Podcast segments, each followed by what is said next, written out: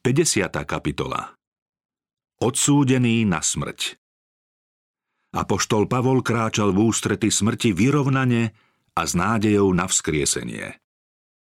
Pri poslednom Pavlovom súde pred Nerónom apoštolové slová zapôsobili na cisára tak mocne, že svoje rozhodnutie o prípade odložil a obžalovaného božieho služobníka ani neoslobodil, ani neodsúdil. Cisárov hnev proti Pavlovi sa však čoskoro znova rozhorel. Vo svojom zúfalstve nad vlastnou neschopnosťou zastaviť šírenie kresťanstva, predovšetkým vo vlastnej domácnosti, sa rozhodol, že Pavla musí odsúdiť na smrť, len čo sa nájde vhodná zámienka. Onedlho potom Nero oznámil svoje rozhodnutie, že Pavla odsudzuje na mučenickú smrť. Ako rímskeho občana ho však nebolo možné mučiť, preto bol odsúdený na trest s ťatím. Pavla odviedli v tichosti na miesto popravy. Pri poprave smelo byť len niekoľko divákov, pretože apoštolovi prenasledovatelia, vyľakaní rozsahom jeho vplyvu, sa obávali, že svetkovia jeho smrti by sa mohli stať kresťanmi. Veď aj bezcitní vojaci, ktorí Pavla strážili, počúvali jeho slová a žasli, že vie byť taký čulý, ba radostný, hoci vie, že ho čaká smrť. Niektorým zo svetkov jeho mučeníckej smrti bola jeho odpúšťajúca vľúdnosť voči tým, ktorí ho šli popraviť a jeho neochvejná viera v Krista životodarnou vôňou. Viacerí z nich prijali spasiteľa, ktorého Pavol zvestoval – a onedlho nebojácne spečatili svoju vieru vlastnou krvou. Pavlov život až do poslednej chvíle svedčil o pravdivosti slov, ktoré napísal korinským veriacim. Lebo Boh, ktorý povedal Nech ste mnôd zažiari svetlo, zažiaril v našich srdciach na osvietenie poznania Božej slávy v tvári Ježiša Krista – No tento poklad máme v hlinených nádobách, aby mal Boh zvrchovanú moc a nie my. Zo všetkých strán nás sužujú, ale nie sme stiesnení. Sme bezradní, ale nepoddávame sa. Prenasledujú nás, ale nie sme opustení. Zrážajú nás, ale nehynieme. Stále nosíme na tele Ježišovo umieranie, aby sa na našom tele zjavil aj Ježišov život. Pavlova spôsobilosť nespočívala v ňom, ale v prítomnosti a pôsobení Božieho ducha, ktorý naplňal jeho vnútro a každú myšlienku podriadoval Kristovej vôli. Prorok hovorí Toho, kto je pevnej mysle, zachováš v dokonalom pokoji, lebo v teba dúfa. Nebeský pokoj, ktorý vyžaroval z Pavlovej tváre, získal mnohých pre evanielium. Pavla sprevádzalo nebeské ovzdušie. Všetci jeho spoločníci cítili vplyv jeho spojenia s Kristom. Skutočnosť, že zvestovanú pravdu spríkladnil vlastným životom, dodávala jeho zvesti presvedčivú moc. V tom spočíva sila pravdy. Prirodzený vplyv posveteného života je najpresvedčivejším kázaním v prospech kresťanstva.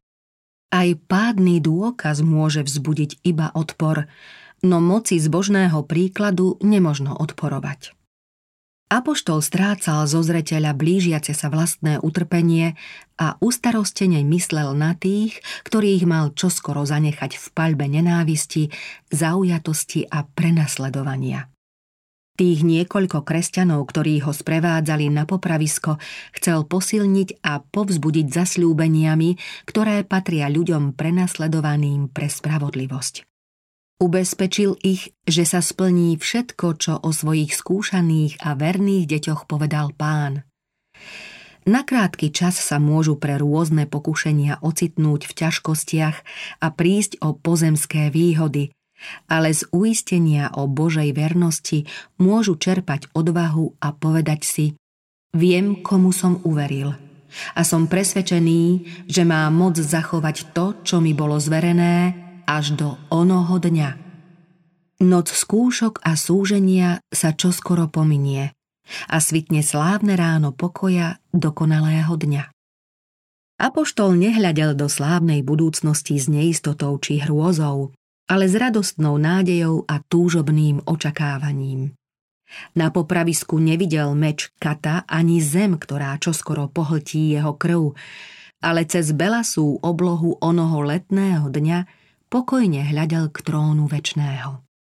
Tento muž viery videl pred sebou rebrík z Jakobovho videnia, ktorý predstavuje Krista a spája zem s nebom a smrteľného človeka s väčným Bohom. Jeho vieru posilňovala spomienka, ako sa patriarchovia a proroci spoliehali na toho, ktorý je aj jeho oporou a útechou a ktorému teraz zveruje svoj život. Od týchto svetých mužov, ktorí postáročia svedčili o svojej viere, počul uistenie, že Boh je verný. Od svojich spoluapoštolov, tých, ktorí kvôli hlásaniu Kristovho evanielia museli odrážať náboženský fanatizmus a pohanskú poverčivosť, znášať prenasledovanie a pohrdanie, ktorí boli ochotní obetovať aj život, len aby mohli šíriť svetlo kríža v temnom bludisku nevery, počul svedectvo, že Ježiš je Boží syn a spasiteľ sveta. Z mučidiel, z ohňa hraníc, z väzenských cieľ, z temníc a hladomorní počul víťazné volanie mučeníkov. Počul svedectvo nezlomných, ktorí zbavení všetkého, týraní a mučení neohrozene a slávne svedčili o viere. Viem, komu som uveril. Tí, ktorí pre vieru obetujú svoj život, oznamujú svetu, že ten, ktorému dôverujú, môže dokonale spasiť. Pavol, vykúpený Kristovou obeťou, očistený jeho krvou a zaodiatý jeho spravodlivosťou, má o sebe svedectvo, že jeho život si vykupiteľ výsostne cení. Tento život je skrytý s Kristom v Bohu. Je presvedčený, že ten, ktorý premohol smrť, môže zachovať to, čo mu zveruje do opatery. Jeho myseľ sa drží spasiteľovho zasľúbenia. Ja ho vzkriesím v posledný deň. Svoje myšlienky a nádeje zameriava na pánov druhý príchod. Keď kat spúšťa meč a mučeníka zahalia tiene smrti, jeho posledná myšlienka, rovnako ako myšlienka prvá pri slávnom vzkriesení, bude patriť darcovi života, ktorý ho privíta v radosti blažených. Odvtedy, čo zostarnutý Pavol ako svedok prelial svoju krv pre Božie slovo a pre svedectvo Ježiša Krista, uplynulo takmer 20 storočí. Nijaká verná ruka síce nezaznamenala pre budúce pokolenia posledné udalosti života tohto svetého muža, no inšpirované slovo nám zachovalo jeho posledné svedectvo. Jeho hlas zaznieval odvtedy po celé veky ako zvuk poľnice – Dodával odvahu tisícom kristových svetkov a v srdciach tisícov skľúčených prebúdzal ozvenu jeho víťaznej radosti. Lebo ja mám vyliať svoju krv na obetu. Nastáva čas môjho odchodu. Dobrý boj som bojoval, beh som dokončil, vieru som zachoval.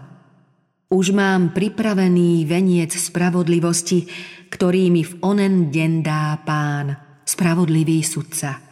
A nie len mne, ale aj všetkým, čo milujú jeho príchod.